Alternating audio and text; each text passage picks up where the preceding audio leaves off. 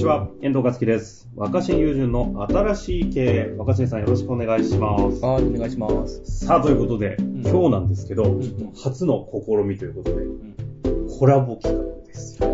えーとですね、今回、一般社団法人、日本産業カウンセラー協会さんとのコラボ企画ということで、送っていきたいなと思います。よろしくお願いします。まあ、ちょっときっかけなんですけど、若新さんがね、以前、うんあの、日本産業カウンセラー協会の実際産業カウンセラーだったというお話を番組の中でだいぶ昔にしたんですけど、うん。それが反響があったようで、はい。え資格取得のための講習会に問い合わせが結構ですね、来たっていうことでうん御礼がありまして、うん。じゃあ、そんなことからコラボ企画をしようとうん。いうことでオファーをいただきましたよ。はい。いや、だから初めての、何？コラボ YouTube でいう案件って案件。コラボ案件。いコラボ案件ですよ。や、それがまさかね、僕のかつて通った産業カウンセラー協会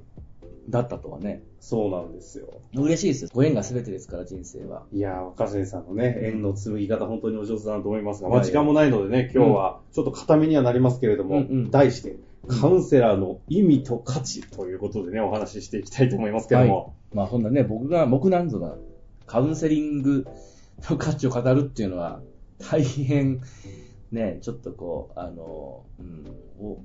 恐縮する話なんだけど、まあなんですか？まあまあね。まあ、とは言ってもね、んあのオファーいただきましたので、行きたいと思うんですけど、はい。改めて、でも、産業カウンセラーってよくわかんないと思うんですよね。僕もよくわかってなくて、うん。何なんですかっていうあたりからどうですか？そう、そうですね。もう簡潔に言うと、あの、産業をカウンセリングする人じゃなくて、産業界における心理カウンセラーうんって意味なんですよ。そうなんだ。でそのはいはいそうさ産業そのものをどうにかするとかじゃなくてね。で、もう一つは、あの、カウンセラーっていう言葉がつく資格の中では、うん多分日本で一番古くて、一番よく知られたっていうか、まあ、王道っていうか、なんかオーソドックスな、ほうん、なんかその、まあ、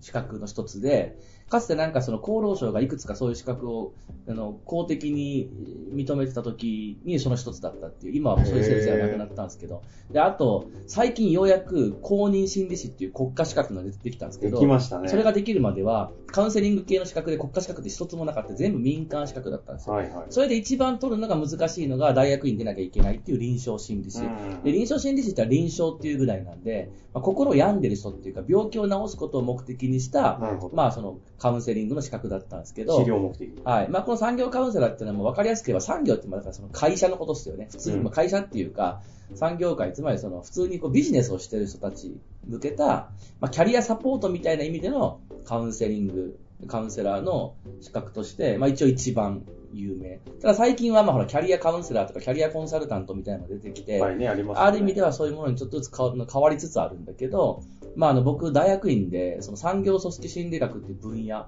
に触れ産業組織心理学って、まあなんかその学会単位でそういう分野があるんですけど、はいはい。まあ産業心理学、その組織心理学っていうようなところの近い分野でか研究活動してたんで、うんうんせっかくだし大学院生の時に資格も取ろうと思って、で、もうすっごい前ですけど、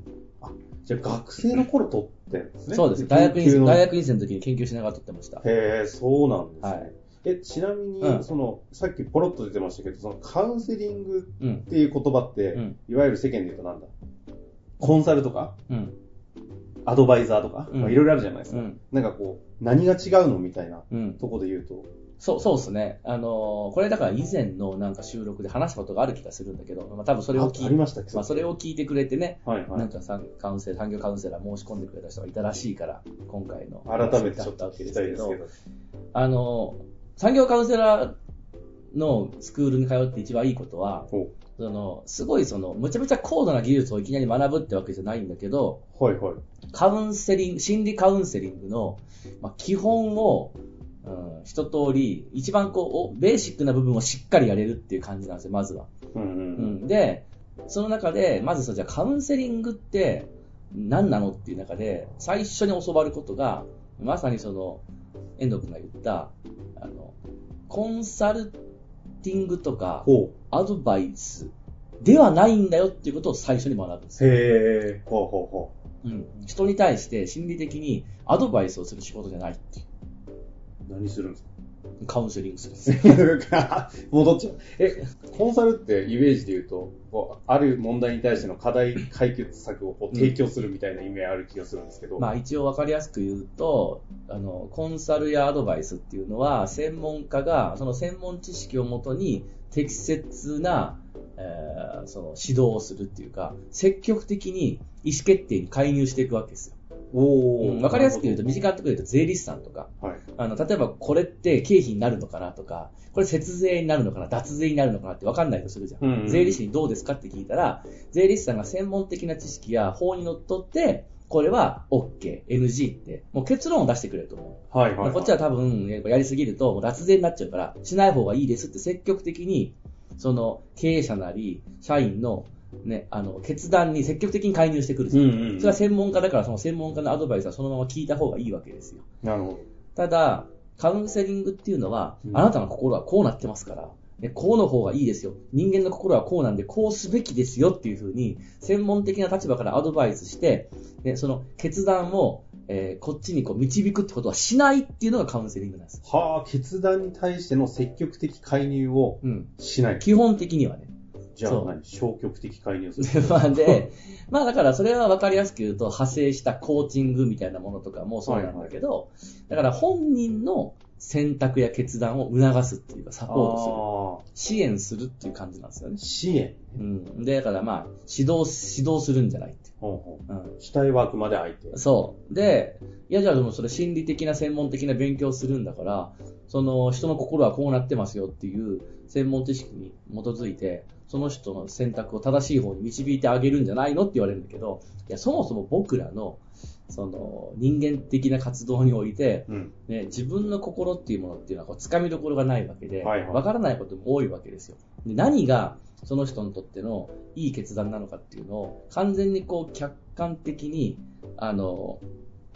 えっ、と、その人の人生の中でのその選択を、こっちが正しいって言い切ることは多分難しいですああ、よね。まあまあ、それはなんとなくイうんメージ湧きますね。その、脱税なのか節税なのか、これは経費になるのかみたいな問いとは違うわけですよ。うんあるいは弁護士に、これって違法ですか合法ですかっていうことをアドバイスしてもらうのとは違って、私のこの悩みってどっちなんでしょうかとか、この選択って自分の人生になってプラスになると思いますか？どうですかって、誰にもわかんないじゃん。まさにこの番組のコンセプトに近い、こう、曖昧模糊としてて、どっちが何だかわからないみたいなものは使うもんです。やっぱり自分の人生における選択は自分がそれを選択したってことを納得できるかどうかとか選択した結果を自分が前向きに引き受け入れるかっていうか、うんそれをちゃんとこう自分で責任を持って、うん、となんかあの取り組んでいけるかっていう話になってくると思うんですよね。うんうんそれを心理的にサポートする。ただ、臨床心理士の仕事になってくると、実際になんかやっぱいろいろトラブルを抱えて病んじゃってる場合じゃないあるじゃないですか。病んでる場合は医者と相談しながら、こういう薬を飲んだ方がいいとか、こういう、まあ、その、少しなんかリハビリを受けた方がいいってことをアドバイスしたりするんだけど、ほうほうほう。うんまあでもそれは臨床の話ですよね。あでもやっぱ産業カウンセラーの仕事ってね、やっぱ仕事上いろんなモチベーションが上がらないとか、人間関係悩んでるとか、自分の人生、えーそれからその職業観において、すごいモヤモヤしてるとか、元気出ないとか、このままだと、まあストレスが大きくなって、うん。職場に前向きに関われない、つまり行きたくなくなるとか、まあ、言ってみればもう、あのー休んでしまうとか、まあ、それが悪化していくと、まあ、その、うつになったり、うんぬんってなんだけど、その手前のところで、仕事する、働くっていうことに対して、心理的にすごいポジティブな状態になれるように支援するっていう。だからもう、それがカウンセラーの仕事。へえ、あ、そうなんですね。え、で、若新さんが、うんその、自分の研究をするために、このカウンセラーの勉強をしたのは、うん。なんか関係あるんですか？まあでもやっぱりそれは産業、産業心理学っていうのを、まあ研究活動の中で触れていて、で、この、うんまあ、僕のやっぱいろんなそのいろんな場作りだったりとか、最近で言うとあのテレビの討論とかでの、まあそのファシリテーションとかにもつながってるんだけど、つながって。つながってることが一つあって、うんあの、まあ、現代的なカウンセリングの基礎になってる、まあ、現代カウンセリングの父みたいに言われる人に、カール・ロジャーズって人がいて、聞いたことありますね。三大原則とかいろいろ唱えてる人ですね。このロジャーズって方が提唱した、うん。来談者中心療法、パーソンセンタードアプローチっていうのがあって、ほこれが、まあ、あの、まあ、いろんなカウンセリングってあるんだけど、でもまあ、最近では、カウンセリングの、まあ、一つの王道なんですよ。で産業カウンセセラーの勉強では、まずこのロジャーズの来談者中心療法っていうのを、まあもう、処方というか基礎として、徹底的に、あの、実践的に学ぶんですよね。ほうほう。え、こういう系の講座って、うんなんか3日間でとか10日間で系多いといういや、産。業カウンセラーはね、半年ぐらい通います。あ、そんなやんの？半年ぐらい通って、ほう。で、まあ結局1年かけてのプログラムなんで、最終的に試験。1年もやるんですか？まあ1年間ずっと学校があるわけじゃないけど、はいはい学校に通うのは半年ぐらいあったかな。で、グループが最初からあって、へそのグループで、まあずーっと、あの、その、まあ、半分は座学なんだけど、もう半分はもうずーっとそのグループでのそのじじ実習です。あカウンセリング、カウンセリングを実習する。へうん。で、この時に、アドバイスするんじゃないんだ。だからその専門的知識で、こうした方がいいよって指導するんじゃないんですよ。ー人の選択とか、その人が自分で解決できる、自分で導ける、自分でえ自分を治癒できる、自分で成長できるっていう、その本人の力を引き出すのがカウンセリングなんだよってことを徹底的に、まあ、時間かけて学ぶって感じなんですね。へえ、実際にじゃあ、結構、何ププラクティスっていうか、じ練習するんですね。はい。あのー、結構面白くて、とどんな人来てるかっていうと、一つはそういう人の心に寄り添いたいみたいな、そういう人なんだけど、もう一つはう。、大企業人事じゃない。そうそう、大企業でその人事担当者になりましたとか、まあ、部下のマネジメントみたいなのが必要になりましたって人結構多くて、僕のグループにも某有名な都銀の多分な課長か部長かわかんないけど、うん人事やってる人が来て。まあ一緒にまあ勉強してたんですね。うんだけど、めちゃめちゃ悩まれるんですよ、そういう人は。何かっていうと、なんかイメージ湧くぞ。うん、いや、そのアドバイスじゃないって言われるとピンとこないんですよ。はいはいはい。じゃあ何すんの？いや、私は、こここに来て心理的なことを学ん、専門知識を学んで、あなたはこうした方がいいですよってアドバイスできるようになるために来たのに、アドバイスしないって何って感じで、いや、相手に、相手が決める、その人が自分で決めて自分で解決することを促すっていう、いや、自分で決めれないし、自分で解決できないから悩んでんじゃないのみたいな。だから先生になれると思ってくるんですよね。へえ、なんかうんすごくイメージ湧きますね。うん、でもやっぱカウンセラーってのは基本的にはその前に立って何か専門知識を持って指導してくれる導いてくれる先生というよりは本人が自分で変えていく決めていく成長していくことをサポートする伴走者みたいな、まあ、だからそれがビジネスの世界ではコーチングみたいな感じでうんうん。流行りましたよね、だからコーチっていうのはだからこうその人はティーチャーになるわけじゃないけどティーチじゃなくてコーチみたいな流行ったじゃないですか入りましたね。それはでもそのまあロジャーズの来談者中心療法っていうまあものがちゃんとした研まあ究論文がめ、ちゃんとあるんですね。まあまあまあ、コーチングはね、それをまあ多分ビジネスマーケット向けに多分すごいカスタマイズされたようなものだと僕は捉えてるんですけど、まあその、とにかく、この、に人間中心というか、相談に来た人、まあその、この分野では来談者っていうこと来談者。そう相談じゃなくて、来談、まあ、来る、来る。そう来るの相相談で来談者っていうんだけど、の、えっ、と、自己決定能力とか、自己成長能力を尊重する。でこれが僕にとってはすごい大きな学びになった。え、若新さんって、うん。多分今話聞くとその頃に僕会ってんのかなと思ったんですけど、それまではそういったアプローチのコミュニケーション知らなかったんですか？うんまあ、というか、まあ、だから大学院の時にモチベーションの研究をしていあてー、じゃあその企業経営者やその企業の人を司る人は、人のモチベーションを上げるときにどう関わっていくかって話なんだけど、うん。まあ、外的動機と内的動機っていうのがあって、は人って誰かに言われてもやる気は出るんだけど、それは長続きしないんですよね。うん、歯磨きしなさいって言われて歯磨くのと、あ、そろそろ歯磨きしなきゃっていう自分で磨くのでは、モチベーションが全然違うんですよ。もど。ういやいや磨いてる時って、ああ、もうめんどくせえなって思うし、自分から、あ、歯磨きしたいと思ってやってる時って、あ、気持ちいいなってなったりするっていう、うん同じ歯磨きっていう行為でも、全然その動機づけによって、その人の中で起きているその状態って違うわけじゃないですか。はいはいはい。でも、だからできれば会社の上司とかっていうのは、歯磨きしなさいじゃなくて、その本人が自分で歯磨きしたいっすってなるように仕向けれるのがいいわけでしょ。なるほど。確かに。うんそう。でも、そのためには、だから専門的知識で、あなたはこうした方がいいよっていうことは、外的動機にしかならないんですよ。つまり、歯磨かないと、ね、歯磨かないと虫歯になるよっていうのをいくら言われても、そうかもしれないけど、人に言われたんじゃ人間のやる気っていうのは、外的なものでしかなくて、うんまあ基本的にその質がそんな高くないっていう。そうじゃなくて、せっかくお出かけするし、口臭いの嫌だし、自分でもこの歯清潔にしておきたいと、健康でいたいな、健康で入れる自分っていいなと思って自分で選択してできてる時っていうのは、うんモチベーションの質がいい感じになるんですよね。そういう風に、えー仕向けることが大事じゃないですか。そうすると、上からアドバイスしてこうした方がいいよっていう、だからその税理士さんが、これはもう脱税だからやめた方がいいですよって言って、こう、そう言い聞かせるんじゃなくて、うんあ、私ってこうしたかったんだとかこうできてたら幸せだって思えるような状況をどう作るかっていうのはモチベーションの研究と密接なんですよね。へー。うんまあでも今はすごい密接なことがよくわかりました、ね。それがまあ産業組織心理学って言われる分野の一つのまあテーマ。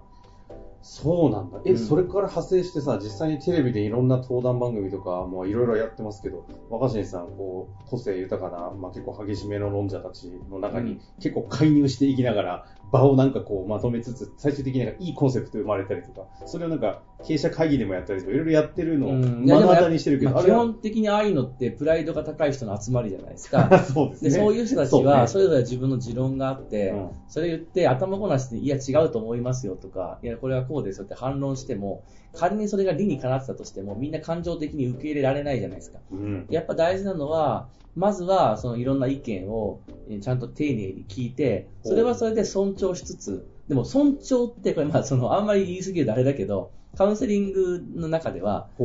いや、あなたの言ってることは、その通りだと思いますっていうのが尊重ではないんですよ。だってさ、例えば議論してる番組で、自分とは違う意見を言った人に対して、いや、その通りだと思いますって言っちゃったら同意してることになるじゃんあ、そうですね。うん別にどう、僕は同意はしたくないわけだけど、うその人が言ってることは尊重はした方がいいわけよ。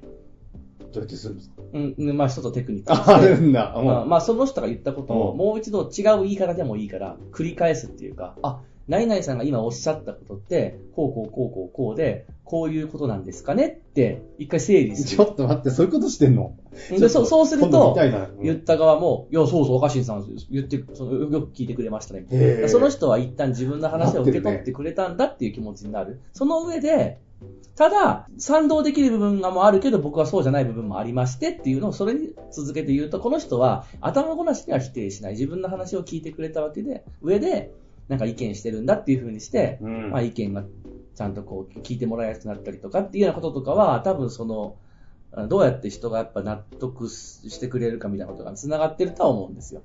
あの、あの、地味猛量のやりとりの中で意外とそんなことを伝えてるんですね。だったりとか、いろんな、例えば女子高生とかといろんな街づくりとかやってきて、はいはいは最終的にはやっぱ本人本人たちがこうしたい、ああしたいって言えることが大事じゃないでい。すか。やっぱそれを引き出すためにう、ん。どういう関係を作っていくといいのかみたいなことは、やっぱその本人の成長を信頼するみたいな、それが、まあ、カウンセリング、現代カウンセリングの大事なアプローチだと思ってて、うん、それを結構、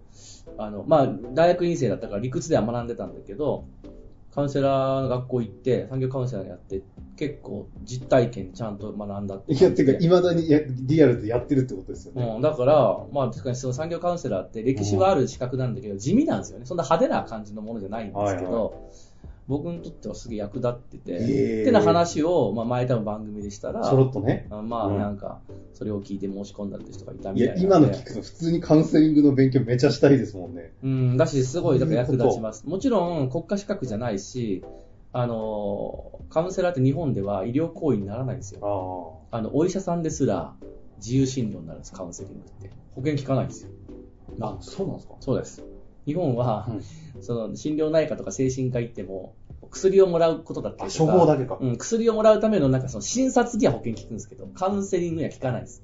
ベッド60分1万円とか、そんな感じでお医者さんだったりしたりしても保険効かないんですよ。まあ、その世界、世界先進国の中ではほとんどの国で保険効くんですけど、日本ではあくまで、まあ、民間のサービスなんで、えそのカウンセラーって名前だけで食べるのは大変なんだけど、まあ、いろんなその人、いろんな人間関係の中で、ー、うんうん。うんまあ、ココミュニケーションを通じて何かを作っていくっていう、